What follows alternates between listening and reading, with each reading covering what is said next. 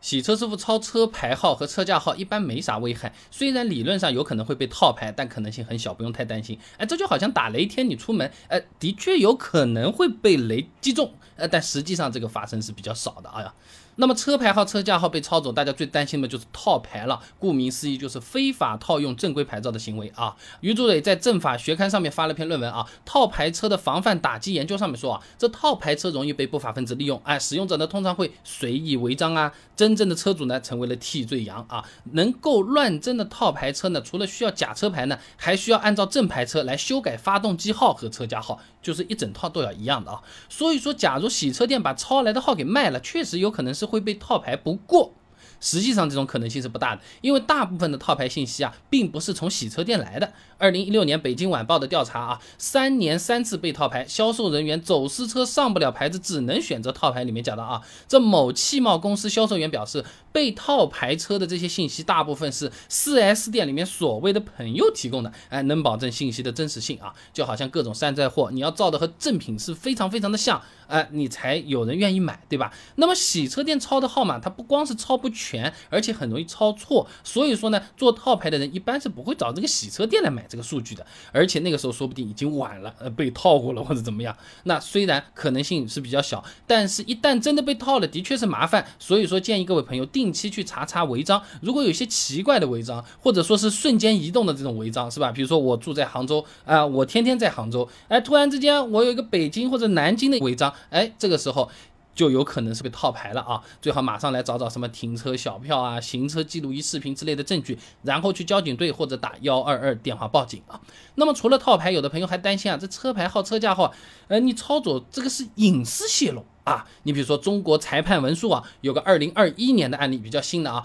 讲的就是某人在 A P P 上面输入了个车架号，查到了什么保养时间、维修时间、维修保养项目等等等等，所以呢就告这个 A P P 泄露个人隐私。不过呢，法院判决认为啊，历史车况信息仅能反映所查车辆的使用情况，其内容既不涉及具体个人，也不用于评价具体个人的行为或状态，无法关联到车辆所有人的特定自然人，所以说不认为这个是。个人信息，说人话啊，就是用车牌号、车架号，只能查车况，查不到车主信息，所以也不用太担心泄露什么隐私啊。那就像某宝的评价都是匿名的，别人只知道你买了个什么东西啊，但不知道具体你是谁，或者给评论的那一条到底是谁给的啊。那看到这里，有些朋友有可能会问，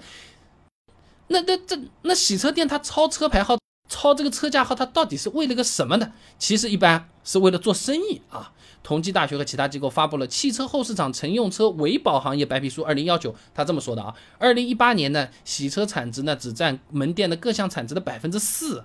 维修保养板喷占百分之七十九，也就是说，洗车店想赚钱，必须得多搞洗车之外的项目啊。雷伊德在《汽车与驾驶维修维修版》上面啊发表了篇论文，《汽车美容店的客户开发与维修》上面也讲到啊，为了保持汽车美容店的正常经营呢，要做好客户档案啊，要每个月呢向老客户介绍新增服务项目啊、优惠活动等等。那要在做完汽车美容之后呢，为客户提供其他的服务啊。那么为了建档案，就要抄车牌号来区分客户，哎，为了推销其他。服务就要抄车架号来做参考。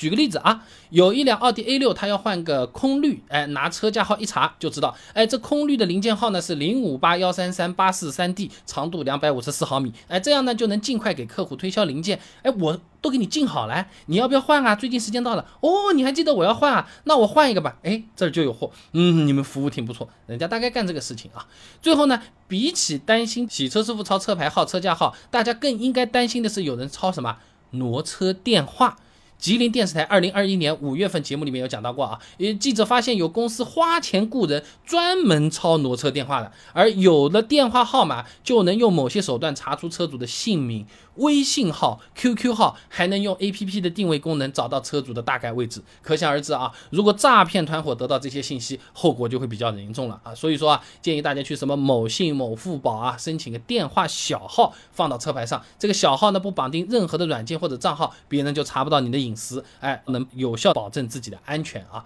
那同样，你也可以去买这种移车的这种号码牌啊，有些你不用的时候可以关上，啊，也是比较不错的这个方法，看自己喜欢好了啊。总的来说啊，洗车师傅抄车牌号和车架号呢，一般是为了方便做生意，呃，没有我们想象中那么可怕，隐私想要泄露也是泄露不了的。虽然理论上的确有可能会被套牌，但可能性真的不大啊，不要因噎废食啊，这个洗车就都不去了，那也不至于啊。反倒是挪车电话被抄走的危害其实是更大的，所以说搞一个小号，人家打通了能找到我们，但是也查不到跟这个号码相关的其他东西或者是信息，哎，这个放在停车牌上安全性会更高啊。好了，今天的视频呢就先做到这里了。如果各位朋友觉得这个视频做的还不错的话呢，点我的头像关注我，点赞转发给你的朋友啊，这个对我真的非常重要，动力来源嘛。而且这样你每天都能收到一段超过六十秒的汽车使用小技巧了。备胎说车，我们明天接着聊。